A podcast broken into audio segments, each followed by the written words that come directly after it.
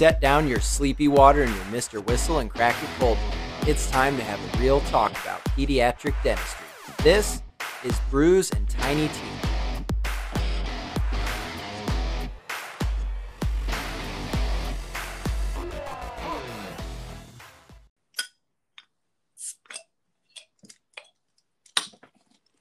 It's cracked and we're live. no, mine is too. So, what did you uh what uh tonight? What are you going with here? I've got a true blonde from Ska Brewing. What about From Sky Brewing, like the Ska. Wyoming one or the Mon Ska Brewing? It's in Durango, Southern Colorado. Oh, in Durango. Yeah. Oh, okay. I What oh, I got? a Colorado. I got a Breckenridge Brewery. I've got this Resolution Blueberry IKEA, IKEA, IKEA Golden Ale. How do you say that? A C A I Oh, acai, acai. acai. Think think after ten years of school, I could spell a fruit acai, but looks fruity. It looks good. yeah, yeah. Yes, we're both going Colorado. Well, nice. Perfect. All right. So we are going to kick off. Uh, this should be episode two here. Um, but I wanted to get on my good buddy, Nate Green. Nate is a co resident of mine. We met in residency, um, in pediatric dental residency at the University of Iowa. but I wanted to get Nate on because, uh, you know, we've been really good buddies after meeting in residency, and I've always really appreciated how, um, you know, he's he's always been. I've always thought you've been really good with hand skills, good with kids, very efficient with your time. And in residency, you and I kind of grew off each other a lot as far as um, increasing speed. So, kind of the theme I wanted to stick to today, you know, uh, was just to kind of brainstorm on some things that you and I do to increase speed, increase efficiency, you know, get these kids in and out of the chair faster, which is kind of the name of the game in peds. Uh, so I told Nate, you know, we could both write down a handful of ideas on things that we do, um, you know, in clinic to kind of increase our speed and efficiency with some of these kiddos. But I figured first I'd, uh, you know, I'm not real good with introduction, but I figured I'd um, let you take mic for a second and just kind of maybe tell everybody, you know, prior to us meeting, what your background was and your, you know, I know you have um, um, like a unusual or kind of non-traditional route into dentistry and residency and all that. So if you don't mind, maybe get everybody caught up with kind of your path in dentistry and where you're at now and what your practice good stuff. All right. Well, thanks, Casey. Thanks for having me on. Uh, this is exciting stuff. Casey, Casey gets my co-resident getting a podcast going. That's good. All right. Mhm. and I like the theme that it involves drinking a beer while we do this. That's good. Dude, always. I'm all about it. so yeah, like Casey said, uh, he and I were co-residents at, at the University of Iowa Pediatric Dentistry from let's see, 2017 to we got done in 2019. Right. And then I I was I'm a 2008 graduate of uh, dental school at, at University of Nebraska. Uh, and then I did an AEGD for a year after that in Kansas City at UMKC. Uh, I worked as a general dentist for uh, a number of years before going back to to residency in pediatrics. Um, I was I worked as a general dentist underneath a pediatric dentist who was my the owner of my clinic, and I I, I did that for a number of years. Fell in love with pediatric dentistry, and I uh, I always wanted to get into pediatric residency, but it took me quite a while to get in. My dental school grades were less than stellar, so it took me a while to get in, but I finally did and got into the University of Iowa, where I was co-residents with Casey, and there was uh, three other co-residents in our class, and we had a great group, and we all learned a lot from each other. And uh, here we are now, two years later, enjoying the fruits of our uh, Mhm. residency labors. And uh and you're out in Denver now um, at kind of a small group practice, is that right? Yep, I'm in Denver now, working. Comfort Dental is a is a is a big group of practices here in Denver. There, it's mostly general dentists, and then there's a there's three pediatric dentists within Comfort Dental, and we all work together, and we split time between four different offices, as well as uh, some surgery centers and um, hospitals. Gotcha. Well, um, break down like what what's your schedule look like now at your current office? Because you and I, you know, professional careers go are on a little bit different track. Um, you know, me being a startup, it's obviously not not going to be quite as busy seeing 50 kids a day or whatever. Right. You know, six months in, but um, I know your office is fairly busy. But you know, what's your patient demographic like and what kind of, you know, what kind of patient volume are you doing and number of ops and all that stuff? What's a typical day look like for you? So, a typical day, we probably see in our office somewhere between uh, 30 to 40 kids on a typical day. Um, mm. Once in a while, we'll have a spike where we'll see more, you know, up to 45 or 50 kids on a, on maybe a school holiday or, or it might be we only see 20 to 25 kids if it's like, uh, maybe the first day of school or something like that. For the most part, though, about 30 to 40 kids. Uh, mm-hmm. Lots of Medicaid. Most most of our kids are are uh, are Medicaid patients. Um, we do see some private pay and some self pay as well, but for the most part, uh, the kids the kids have Medicaid insurance. Um, okay, so you guys are definitely pretty a pretty operative heavy practice. Yeah, like operative heavy, operative practice. heavy, and certainly a setting in which uh, efficiency is is very beneficial to to both ourselves um, as well as the patients. Mm-hmm. Um, and you know, I b- before I figured we'd dive into this list, I was curious and when thinking about this, but when you got to residency, you and I kind of started hitting on some of these efficiency points and stuff. But have you always kind of worked at that pace and really been, you know, uh, of that mindset of you know speed and efficiency? Is that something you kind of developed over time working at some of these different offices prior yeah, to, to Mm-hmm. Yeah, definitely something. That, sorry, I didn't mean to cut you off, Case. That definitely something that uh, that developed over time. You know, working in a kids practice initially, I kind of had no idea what I was doing because I was, you know, a trained general dentist who didn't know a lot about what to do with kids. Uh, but I learned pretty quickly that um, efficiency is very important when you're working with kids because the child's uh, attention span is much less than that of, of an adult. So you you've got uh, you know a limited amount of time to get uh, the work done that needs to be done, and in order to do that, um, you got to be as efficient as you can. And it, it, you know it's we're talking about efficiency, and it I suppose we should maybe touch on why it's important to be efficient. Mm-hmm. And I my thinking is that you know kids there's a lot a lot of things a, a, kid would rather do in his life or her life than go to the dentist right and mm-hmm. and is it, whatever we can do to uh, minimize the amount of time that they've got to spend in the dental chair, in my opinion, is going to be nothing but beneficial for that kid. So, and and uh, to extend that out, it's, it's beneficial for the parents as well because you know the less time that they have to spend in the dental office, the more time they get to spend doing everything else that they need to and want to do in life. So, I think it's important to be as efficient as possible for for those reasons. And yeah, and like I said, I I wasn't real efficient when I got started with kids, but as time went on, uh, with repetition and also learning, you know, how to be mm-hmm. efficient, those those uh, my efficiency just kept improving as time went on. I'm still trying to improve as you know, as still trying to improve now. Still trying to become more and more efficient with things.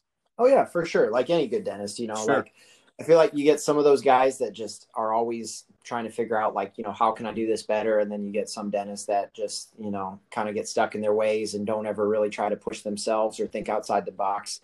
And uh and I, I speaking highly of both ourselves, but I feel like we both do a good job of trying to uh, get creative and think outside the box and kind of figure out ways to make make lives easier for us and for the kids and all that good stuff. Right, right, right. Um, well, let me uh, let me kick off. I scribbled down. I think I've got five things on this list here, and I'm sure a couple of them were probably similar on. Um, but I'll kick it off and we can go back and forth. I don't know if you had a couple things kind of scribbled down here, but I can kick us off if you don't mind. Cool, go for it, man. Yeah. Okay. So this was one I can credit to you because you got me on this. But uh, the Isolite, uh, if you had to ask me what's one piece of dentistry or you know one piece of technology I couldn't live without, hands down the Isolite. It's um, you know in, in our training and in dental school, I used the rubber dam a lot. It worked great. Um, works well in a lot of people's hands, but uh, you know you got me hooked on the Isolite with the idea that you know you can do every you know you can do twice as much dentistry in one appointment because you can do two quadrants. And it was a little awkward at first, and it's a little hard to work around, but uh, I think there's definitely a big trend in using the Isolite, in at least in the world of pediatric dentistry. Um, but you know, I think in my new dental office, I bought a couple Kona adapters and I bought an Isolite system and I bought also a rubber dam kit and have it all put together. And one day, like a few months ago, I told my assistant, you know, she knows I use the Isolite for every single operative patient. I'm like, hey, just bust that rubber dam kit out just for just for shits and giggles. So she grabs it and I try to put it on the kid and uh, you know the I didn't. It was like a small filling or something, and the lingual wasn't real numb. And I put that clamp on it, started squeezing his tooth, and he started having a panic attack. So I immediately took it off and threw it back in the drawer, and haven't touched it since. but yeah, dude, um, I'm I'm assuming this is on your list, but Isolite, dude. I mean, I pretty much do all my treatment planning since I see a lot of Medicaid as well. It's I, I if at all possible, I try to do half mouth dentistry and use an isolite, you know, sure. and we're just, it's nice because you can add on sealants, you know, your isolation is so much better. You're protecting the airway. Right. And uh, it gives right. you no reason not to do, you know, good half mouth dentistry. You know, the only time I'll break it into four appointments anymore is if I think the, the parent financially can't swing it, you know, like if each quadrant's going to be 800 bucks or something and, you know, and they've got to fork out a ton of money. You know, yeah. I, I've gotten burned a few times, almost being too efficient. Like if you do four stainless steel crowns and a couple pulps on the right side of the mouth and, you know, then they come back and they, ah, they couldn't pay today or something, or they don't, you know, they skip their copay. All of a sudden you're out a ton of money. So, you know, in those instances, I'll do quadrant dentistry, but otherwise the isolite's been pretty pretty game changing and i can uh, credit you for that but i'm going to just guess that that was probably on your list as well. Yeah for sure. The the isolite is is uh is is definitely something i can't practice without wouldn't want to practice without put it that way. The the i think for for a few reasons it's great. One and you kind of touched on it when you when you mentioned that it protects the airway but it's it it not only protects the airway from um, from everything we're spraying in the mouth, as well as what we might accidentally drop. It's going to catch it's going to catch all that stuff, and then it's also more robust than a rubber dam. It's thicker, mm-hmm. so if you're if you've got a you know a head movement and you have maybe a wayward spinning burr um, that might otherwise dig into a cheek or a tongue, you got the isolite there to protect it so that it's not going to happen. Yeah. So I find that to be very very comforting for for myself to know that that's in the mouth protecting the kids you know as much as possible when, when it's working you know what? I love i love it in uh, in like residency when you've got a an instructor that's really big into the rubber dam and how how that's the standard of care and not the isolite but then they're in there and you're like trying to prep the distal of tooth t to get a crown on. Right. you cut that rubber dam and the whole thing splits wide open and the, you know there's water going everywhere and the kids gagging sure. and it's like just let's just walk through. How is this better isolation than just putting in the big old rubber fishtail and calling sure, it a day. Sure. Know? And when you speak of when you speak about, you know, for example, tooth T specifically, if you're putting a crown on that tooth, well, if you want to try the crown on, it's pretty hard to do that if there's a clamp on the tooth. So then you got to take the clamp off the tooth, kick the rubber dam out of the mouth, and now you're trying a crown on with a with a unprotected airway. Right. So that's that's yeah. that's a situation that's avoided completely when you have the isolite in there because you can try the crown on, and then when you're the great thing too when you're taking that crown off, um, if you if you got to pop it off, mm-hmm. yeah, if you if you pop it off and you happen to not catch it with your with the fingers of your other hand, then the isolite will um, catch it in the back of the mouth and protect the airway that way. So it's right. really it's really a great it's really a great tool that we can use for for patient safety and then like you said it as well it's it's going to be more efficient because you can um, prep two quadrants of dentistry and restore two quadrants of dentistry mm-hmm. um, rather than just just one one quadrant with a rubber dam right right. Yeah. Okay so isolite check. Uh, what do you got? You got anything on your list there? Um, you and I were kind of discussing what we might talk about tonight the other day. I and I mentioned, um, well, I guess before I even say this, I think what and what I've learned about being efficient is if it's not necessarily one one um, one silver bullet that's gonna that's gonna increase your efficiency by a by a whole lot, but it's kind of a, a lot of little things that all put together that will add up to to making you more efficient. Mm. And maybe one of those little things that I've just started doing recently is um, when I'm doing class two class two fillings, um, I'd like to etch the put the etch on the tooth. You know, prep the prep the prep the uh, cavity, and then put the etch in the cavity prep, and then put the matrix on the tooth. That way, you're you're letting the the etch set in and do the etching while you are fumbling around and trying to get that matrix on the tooth. And so by the time you finally get the matrix on the tooth and get the wedge in place, then the etch has done its job and you're immediately ready to rinse it off and place bond and place your composite. Oh, see, uh, that makes so much sense because I mean, to your point, you know, it's the little things that add up, but right there, you're saving yourself 20 seconds of just staring at this pile of blue goo, mm-hmm. you know, mm-hmm. waiting for it to do its thing. Right. Um, and, you know, and I actually I can piggyback off that because one of the my number four on my list of five was my local anesthetic order. Mhm. Um, but uh, one of the things that I've been doing now is with the Isolite in, I'll I'll go in and do my you know topical's been sitting, kids on laughing gas. I'll come over and do a little blip of septo, you know, um, you know, in the vestibule, top and bottom or whatever. If I'm doing Yep. a couple crowns or class twos, but then I'll start. You know, I almost immediately just start on the sealants and I'll um, pumice them and start doing sealants. Well, while the etch is on, I'll let's say it's like a you know um, early mixed dentition kid. I'm doing sealants on three and thirty, and then I'm doing a couple crowns up front. I'll do my little blip of septo start soaking in to kind of get the profound anesthesia. I'll put my etch on, and then while my etch is sitting on the occlusal of the tooth, I'll grab my syringe again because by then it's been you know a couple minutes, and then I'll go in and do my PDLs and you know try and get the proximals and you know into that furcation space and the lingual. And then I, you know, and by that time the kid's basically numb. You just got to go make sure you're fine tuned and getting the lingual and and all that stuff. And then I recap, put down. It takes me about 30 seconds to do it, and then the etch has been sitting there and and you go so trying to you know find productive things to do while you're you know while you're etching so you're not just sitting there staring at it can Yeah. certainly go a long way when you compound it over you know two four eight teeth can can actually add up to quite a bit of time Yeah, yeah, exactly. And you know, that's that sort of touches on a, a more uh, you know a broader point that anytime you can find um, things to do while you're waiting for something else to be done, you're going to be saving you saving yourself some time and saving the patient some time. So, Mhm. like you said with the etch, if you have etch sitting on, and I'll do this too if I have. Um, if I'm doing, if I have the, have the isolite in and I'm doing some sealants along with some restorative work, in a half of the mouth. Well, I'll put some etch on. I'll put etch on the on the six year molars to um, to initiate the sealant um, the sealants, and but I'll leave that etch on there for for as long as I need to to get all the anesthetic done. And then by the time I have the anesthetic done, those teeth are those teeth are etched and ready to be bonded and sealed. That way, that way you're always I'm always doing something rather than just sitting there and staring at the staring at the etch and waiting for it to do its job. Right, right. Okay, so I'm going to hit another one here. Uh, and I, I don't think this is something that you do to my understanding, but uh, maybe if you have any comments, you can let me know. But I changed the way in my new office that I do impressions. Um, I'm going to kind of combo my two and five here because they're both kind of related to space maintenance. Uh, Right. But my number two was I started doing all my impressions for bilateral space maintenance with PVS or with, uh, yeah, like a heavy body PVS.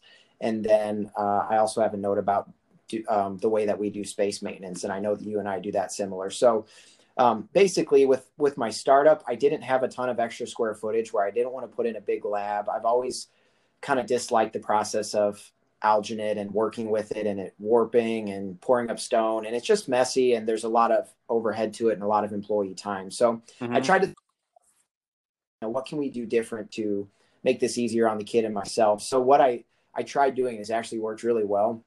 I keep a tote, and it's my impression tote. So if I know a kid's going to need an answer, a lower lower lingual holding arch, um, the assistants have that in. It's a it's a you know a Tupper Tupperware you know Rubbermaid type tote bucket thing, and it's got a bunch of heavy body PVS. Uh, it's a fast set PVS, and people balk at it because they say, oh, it's so much more expensive than alginate, but you can get it on net 32 and i did the math on it and like the the big grand scheme math and ran all the numbers. And um, it's pretty cheap on net 32 and the cost per impression is pretty minimal. So it's disposable trays of different sizes and it's this cheap heavy body pvs on net 32 and a little you know the little caulk gun that comes with it i fit my i fit my bands i find a tray size i squirt on the heavy body pvs have the kid swallow twice to get the spit off of there and then uh, have them open and I smush it down. It doesn't get all over hell like alginate does. You know, it's easy to clean up. Um, it doesn't splooge out everywhere, so they're gagging on it. It just seems like it's easier to control and it sets pretty quickly. Right. And then uh, and then you pop it out and you don't have to pour it up right away. You don't need all the stone. You don't need the lab, the wet the wet trimmers. Yeah.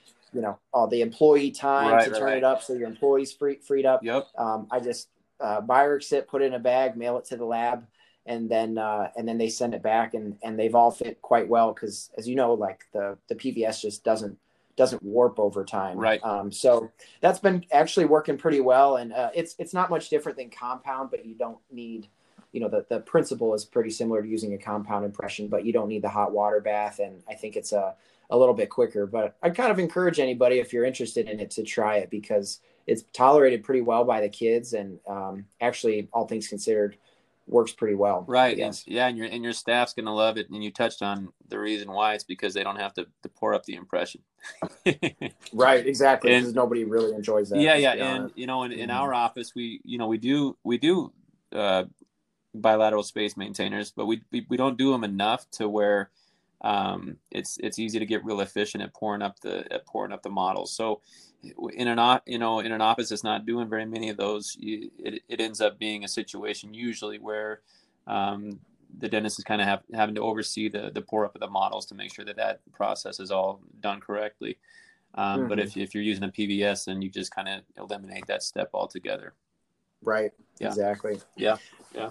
Um, do you want to hit, you know, I, I had mentioned my second part of that was some de novo space maintenance. I don't know if you had any, any notes about that, but yeah, um, I sure. you and I do de novos and, and our space maintenance uh, philosophies are pretty similar. So yeah, um, I like any I, pearls for us on that. Well, I love to do the de novo space maintainers. Uh, and those are, those are very very efficient when you look at them in, in the grand scheme of things because you were completely eliminating the, the second appointment for the for the patient right? Mm-hmm. so you can you can you can do everything that needs to be done um, in, in, one appointment. So you know the traditional the traditional uh, lab fabricated unilateral space maintainer right? You've got to you've got to take the impression and then you've got to send that off to the lab have the lab make it and then have the kids back in a couple weeks to get that thing seated. But if you're if you're just going to do a chair side de novo space maintainer well then you just do the extraction then you skip the impression um, you don't have to do that either and then you just fabricate that chair side uh, space maintainer and get it cemented right there on the spot and it's probably mm-hmm. easier you know for the kids to tolerate too because they're you know they're they're numb at that point and so um, they're numb and they're on you know presumably on nitrous as well so so it's going to be easier to just get that thing in there right away and then um, not have have them come back for that second appointment. And the other thing is too, it's probably there's probably a lot of times where you know a kid's going to have an extraction done, and if they have to come back for that second appointment to get that space maintainer seated, well, they're not going to maybe understand that it's just the seating of the space maintainer, so they're going to maybe be thinking to themselves that they're going to have to get a shot all over again and they're going to have to get mm-hmm. you know a tooth pulled or you know something that they're not going to want to go through with again um, they're going to be dreading that you know for the two weeks leading up to that that space maintainer seating. Right right. Well um just a thought experiment here and i think i know the answer to this but i'm going to let you take a stab at it. But why why do you think when you bring de novo spacers up to some of the older dentists or to, to some maybe older practicing pediatric dentists why do you think they kind of get shat upon so much in uh, you know in the world of pediatric dentistry. Like any any thoughts or comments on that? Like because you you yeah. and I know it seems to be kind of a polarizing thing. People For either yeah. love them or they hate them. But sure. uh, why, sure. why do you why do you think that is? Um, in in this is no knock on people that that do the the lab fabricate space maintenance. It's it's great. I've you know, got nothing against it. It's just my preference. But I think what happens sometimes if is if a de novo space maintainer is not uh, fitted and seated properly, that if it's not okay to get real real technical, you've got to you've got to get use the drop wire.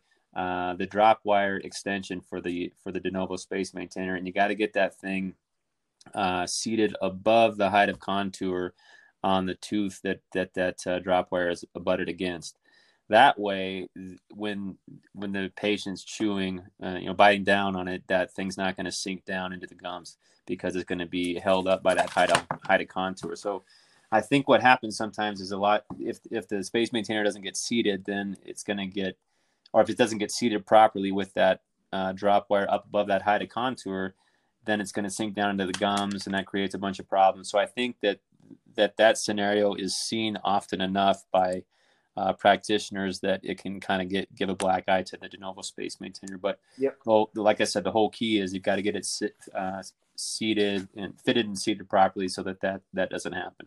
Yeah, hundred percent. That's exactly um, ex- kind of getting at was it. I think it just comes down to the small little technical things and and how you seat it and how you fit it and making sure you're doing it yep. right. Um, you yep. know, a lot of people just you know they fit their trombone to the right height they crimp it it's completely straight and they just glue it on with some Ketac and then it either pops off or it gets embedded into the gums and they think that it's you know it's not working properly. But you know i think just like anything else when you've i've you know you do a couple hundred of them and you you learn what helps improve your success rate. But uh, I, i've kind of changed up the way i've, I've done it. So a lot of times I'm doing a spacer over top of an SSC, probably like 75% of the time, you know, sure. over the steel crown.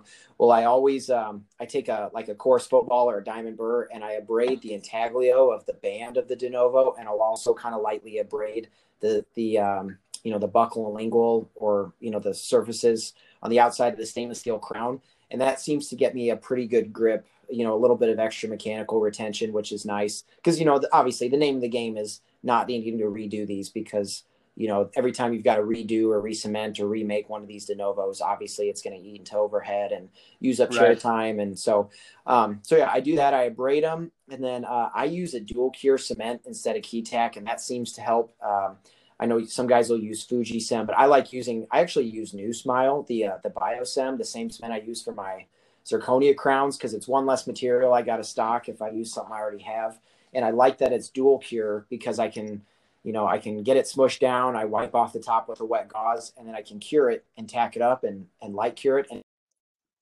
a much stronger grip. Um, so I do that, and then I also and I almost always make sure I take a three prong plier out, and I put a little scoop in it so that it's not a completely straight bar. I'll kind of um, do a, just a gentle contour that kind of contours the socket of the tooth um, and then uh, always going up and I either do the saddle rest for the canines or the little finger rests, kind of like you were saying on, um, you know, you just, you want something to kind of support the, the diving board and, you know, the leveraging yep. force there. Yeah. And so, you know, if you, if you shape them right and you crimp them right and you get a good fit and you don't just slap it on um, and you get good retention, um, I, I think the success rates are pretty damn good. And you and I in residency, made a spreadsheet. I don't know if you remember that. Like we we did like uh, how do you call it? Like an economist standpoint of like looking at all the pluses and minuses and the total cost and opportunity costs of like a lab fabricated unilateral spacer versus a right. spacer. And yeah, I remember you, doing that. you know, if you account for like chair time, um, your lab costs. Your yeah, we're a couple. Costs. We're a couple of dental nerds, aren't we? Dude, it's it's horrible. Well, that shows you. You know, you have so many kids that fail in residency. You come up with these stupid things to do. But but yeah, dude, when you actually run the numbers on it and what your time is worth, and you know, reappointing that patient and chewing up chair time, you come out way ahead. You know, on an annual basis by doing the de novos, even if your fail rate is a little bit higher. But you can substantially get that down. I think if you you know if you learn how to adapt those those de novos right and don't just slap them on straight like actually put a little bit of work into them make them look like a lab fabricated spacer and uh, i think you can have pretty good success rate with success rates with them yep yep for mm-hmm. sure. Mm-hmm. for sure. Yeah. Um i've got one more but i've been hogging this. Do you have uh you have any any a uh, couple more or any more on your list that you've got going on? Well i don't i don't know about anything any anything specific. I guess i'd just say um, something I've learned since I got out of residency is how how important it is to to be as um, repetitive as possible and and as, as, consistent with your protocols and your and your uh, techniques as possible. I learned this from from a pediatric dentist that I work with. Uh, his name's his name's Dr. Flake, and he, around the uh, around the hospital he's he's so speedy around the hospital that people call him the flash. That's that's that's a nickname he's been given by the hospital staff just because he's so fast at what he does. And it, and he's not only fast but he does it at a very high quality too. And and he'll he's told me a few times before that the whole key to him being as as efficient as he is is that he is very um very regimented and he sticks to the to the same the same steps of the process every time he he's doing cases and and I and I've watched him work too, and that's what he does. It's the same thing every time, step by step. Mm-hmm. And I think you know the reason the reason he is so efficient doing it that way um, is because that allows his his team members to know exactly what's what steps are coming next, and so they can always be ready and, and be anticipating and um, be ready to to assist him with with whatever step is coming next without the the lag that that might otherwise um, that, that might otherwise be there if they're not exactly sure with what if they're not exactly sure with what step is going to come next. So I think that's a big part of being efficient is being able to to repeat those steps every single time you're doing you're doing cases because really what you know in pediatric dentistry what we do we the you know the the procedures that we do there's not very many procedures that we do um, but when we do the same procedures over and over and over again mm-hmm. as we all know. So if you can if you can really dial that stuff in and do the same steps of the process every single time it, it really helps you and your team be as efficient as possible. Right right. Yeah no I'm, i think there's a lot of truth in that. You know you ever notice like if uh if you're trying to do say a, occlusal composite or something and your assistants uh, like your our assistants i think almost know that better than we do. And you got your head down and you're working and you know normally you reach your hand out and your assistant knows okay he's going to want the ball burnisher next and yeah you know and then all of a sudden you're like um, let me let me see my explorer real quick and then it's kind of like like you know there'll be like a little short awkward pause or if you're like oh, let me it just like it throws the whole momentum off when you kind yeah. of start switching things up. So I think right. there's a lot of truth right. in that. Mm-hmm. Right. Yeah. Um, I, have got one more thing I wanted to touch on. Just kind of speaking of composites, uh, Go for it. one or two things there, and then uh, and then my my beer is going to be about gone here. So, um, uh, you've always been pretty quick at composites, and I think that you know maybe to or um, maybe you can attribute that to your experience and years, you know, being in a, a general practice, I guess. But one thing that has worked well in my hands for primary teeth specifically, and I'll say I feel like I'm pretty quick at primary teeth. Permanent teeth, I feel like I am not very fast at because I tend to, uh, when it comes to composites, I, I tend to pick up the high speed and open things up, and then I'll get in there and start, you know, um, cleaning out decay and using the round burrs and stuff. And I, I find I end up always picking up the high speed a second time to reopen things. Maybe it's oh, just because yeah. all the all the kids I have just have giant ballooning decay and I end up having undercut enamel everywhere. But it always bothers me and I'm like, man, this is this is time consuming. I know some guys that are really good, you know, can kind of, kind of nail it the first time they pick up the high speed. But uh, I always feel like I'm not real efficient with my time there. However, on primary teeth, one thing that's really helped me is uh, on my class twos. Um, about 90% of the time, I actually have just been using exclusively composite. And I started doing this in residency, and I've had pretty good results. And it's probably going to be a, a, bit of a, you know, I'm, I'm probably going to get a little heat from a few people on it, but experience and what I'm seeing come back, it's looking pretty good so far. Um, but my logic is, you know, everybody likes glass ionomer for primary teeth, which is great, um, you know, because of its speed um, qualities. You know, you can get it in there fast, it cures fast, uh, but it obviously it doesn't wear really well. Well, then you've got composites where traditional packable composite, you tend to get, you know, a few voids in. It's harder to get a good seal. Um, it takes a little bit more time. So uh, I started using a flowable composite. I use Beautifil uh, I use the Beautifil Flow Plus, the blue version, but it's basically like a heavier bodied flowable. And, you know, I prep a class two on a primary tooth. I get my little T band on or my section or my little, I use the de novo band and wedge it, but I'll fill up the box with this, you know, a heavier body flowable composite. I think I've done it with SureFil too, but fill up the, the bottom of the box, cure it really well, fill up the top of it, um, you know, the rest of the restoration, cure it really well, take off the band, cure both sides. And uh, the the follow ups, and granted, I haven't been doing this ten years, but the couple years I've seen some of my follow ups from this, they hold up pretty well. And I, I wouldn't do this on a permanent tooth, but it's nice because it's really fast. It's really fast. Your margins are completely sealed and flush everywhere. There's no voids because it kind of creeps in all those little cracks and crevices. And you know, we're, we do not need to make this composite last 15 years. We need to get, you know, what at most seven years, but more like three to five ideally. You know, it kind of depends. But um, I've I've I've just had really good luck doing it, and it's substantially cut back on my time packing in, uh, you know, a packable composite, I guess.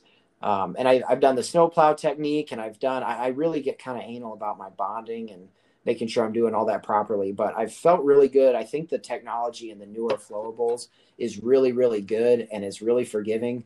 And I think in primary teeth, you know, you're better off getting a really good seal, getting everything, you know, nice and flush, good, nice sealed margins. I, I found you have to do a good dovetail. That's, you know, you've got actually a good millimeter, millimeter and a half, like 330 height of, of a dovetail. Cause if it's too shallow or it slopes, you can, it'll chip or, or, you know, like almost like a bevel, it'll fracture and then you'll get recurrent decay. So you've got to have a good, good retention there. But that being said, I really like my flowable little style that I do, and I think it, it saves me a lot of time. So I uh, I don't think that's something that I know. I think you use a lot more, or you know, maybe use more packable. Mm-hmm. But um, I don't know if you've played with some of these new flowables, but I've I've just been kind of a big fan of some of these newer flowables that are out there for primary teeth. Yeah, I, I just and yeah, that's great. That's go for it, man. Uh, I I use I use packable because I'm it's kind of old dogs new tricks here.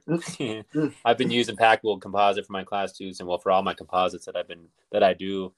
Um, and that's what I that's what I'm continuing to do. The, but the other pediatric dentists in my practice, they use flowable composites and they get great results too. So mm. I think I think either way, it's going to kind of be uh, provider preference. You know, what, whatever feels best in your hands, whatever you think you can do the best job with, is is is probably the best is is what you want to go with. I suppose whatever you're most comfortable with.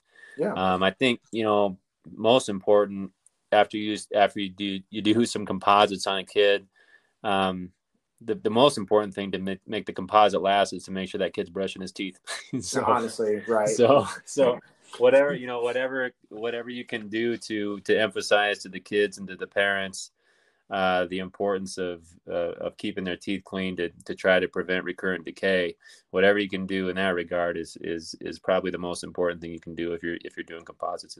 That's my mm-hmm. opinion anyway. Yeah, no, for sure. And that gets overlooked a lot too. Is you know at the end yeah. of the day, you know we're trying to solve the world's problems and all the oral health problems with the half an hour, you know, half an hour's worth of operative when what we really should be focusing more on is, you know, put a toothbrush in the kid's hand and watch him brush and encourage them. You know, that's what's going to make a difference. And I think we kind of do a shit job of that sometimes. But uh, sometimes, uh, yeah, sometimes yeah. that gets easily overlooked. Yeah. Um, well, I tell you what, I think uh, I've got a, you know, I'm gonna we'll wrap this up here pretty quick because I've I've got a big GA in office GA tomorrow. I have five. Oh, nice. What, five five uh, private insurance GA cases. So it's going to be like probably my biggest day yet tomorrow. But it's going to be like, you know, well over a ten thousand dollar day, which is nice because those days pay the bills when you got all these startup bills coming in. So that'll be kind of cool. You know? Oh shit, beer shit, and beer's on you next time. Beer's on me next time. That's right. um, so I was playing with this idea. I thought uh, I don't know if I'll keep doing this, but uh, you know, I thought it'd be kind of cool to end the podcast by, you know, how you know, I like in residency at the end of the day, you'd like sit down and kind of bitch about one of these, you know, really tough cases or a kid that blew up on you or, you know, a really difficult parent. And sometimes you know you kind of miss in the residency days how nice it was to kind of vent about some of these things or you know so i was like yeah you know i, I could pick um, an interesting case or something that happened throughout the week um, and you know each pick something so i, I kind of put you on the spot on this i've got one in mind i can share real quick but you know it's kind of nice to just people listening might say oh you know I, I have some crazy parents like that too so it's nice to hear um, we're not alone but uh, i've had a couple weird ones this week like today, you know, we were talking about the de novos.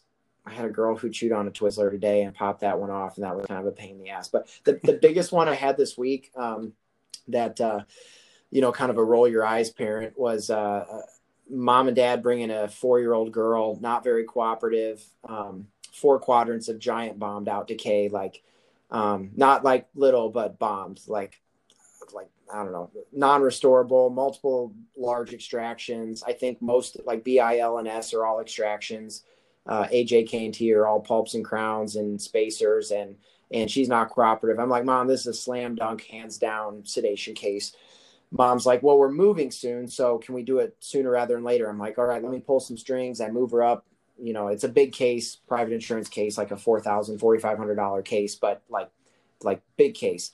So a week goes by and mom calls me all worked up. She and dad decide that they are going to be moving to Alaska, uh, just not for work, but just because they feel like it's, you know, just they want to try something new. He's got a buddy up there. They're going to move to Alaska and they're going to ship stuff over there and they're not going to have enough money left over to fix their kids' teeth. So, can you just fix them in office? Like, can you just try it with laughing gas?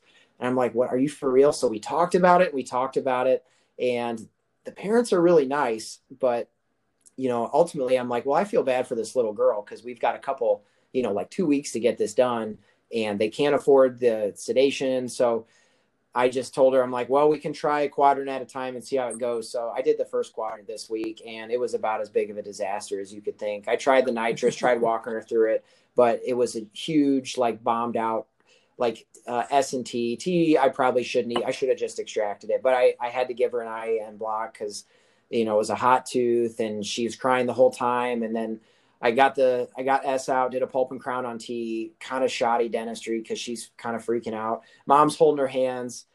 And I look at mom like, I think we're wrapping up. And she's, and you know, the little girl's freaking out. Mom's like, well, are you going to do the spacer you talked about? And I like kind of thought, I'm like, what are you for real? Like she's freaking out. and, and I'm like, she's like, how long is it going to take? I'm like, I don't know, eight minutes maybe. She's like, let's just go ahead and do it. So I'm sitting there wrenching on this little de novo spacer and I got it done, but man, dude, I got done and I was sweating and I was mad and it was tough on her.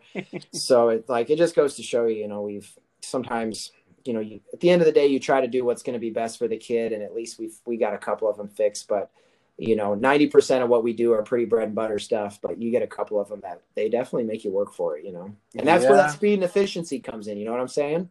Mm-hmm. that's true, man. That's true. Yeah. Yeah. Do you have any, uh, any difficult ones this week or weird ones this week at all? Well, you know, sometimes it's, I find that when, when you think you might be doing a patient or a family a favor, you find out that you're actually doing something that pisses them off.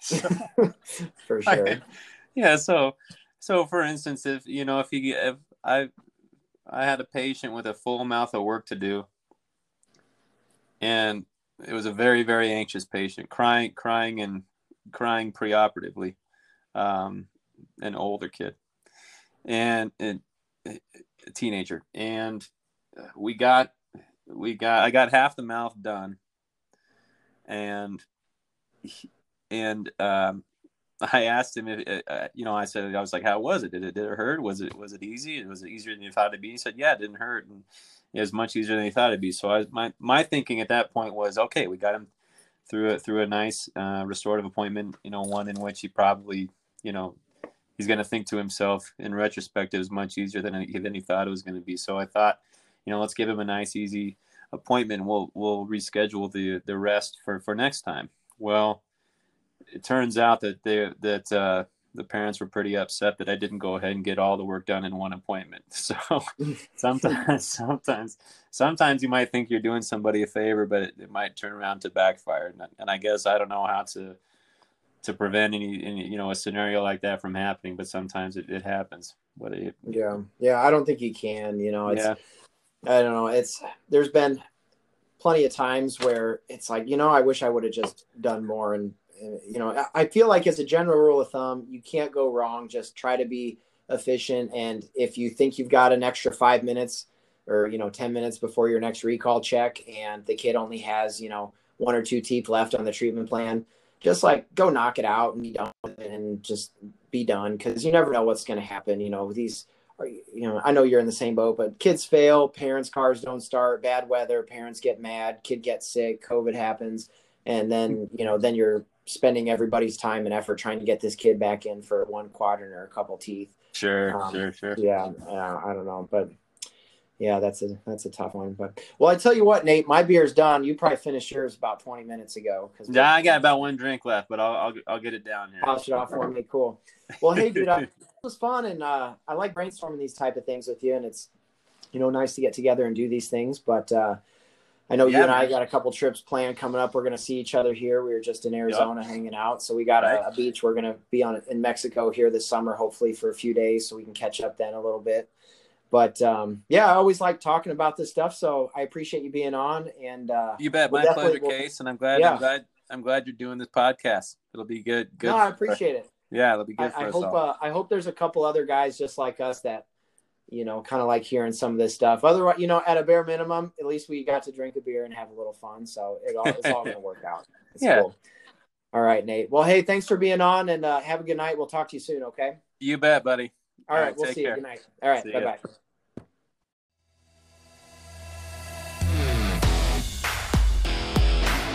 Thanks for listening to Brews and Tiny Teeth. The best way to say thank you is by telling your friends so we can grow the podcast. So be sure to share and leave a review. Thanks, and we'll see you again next week.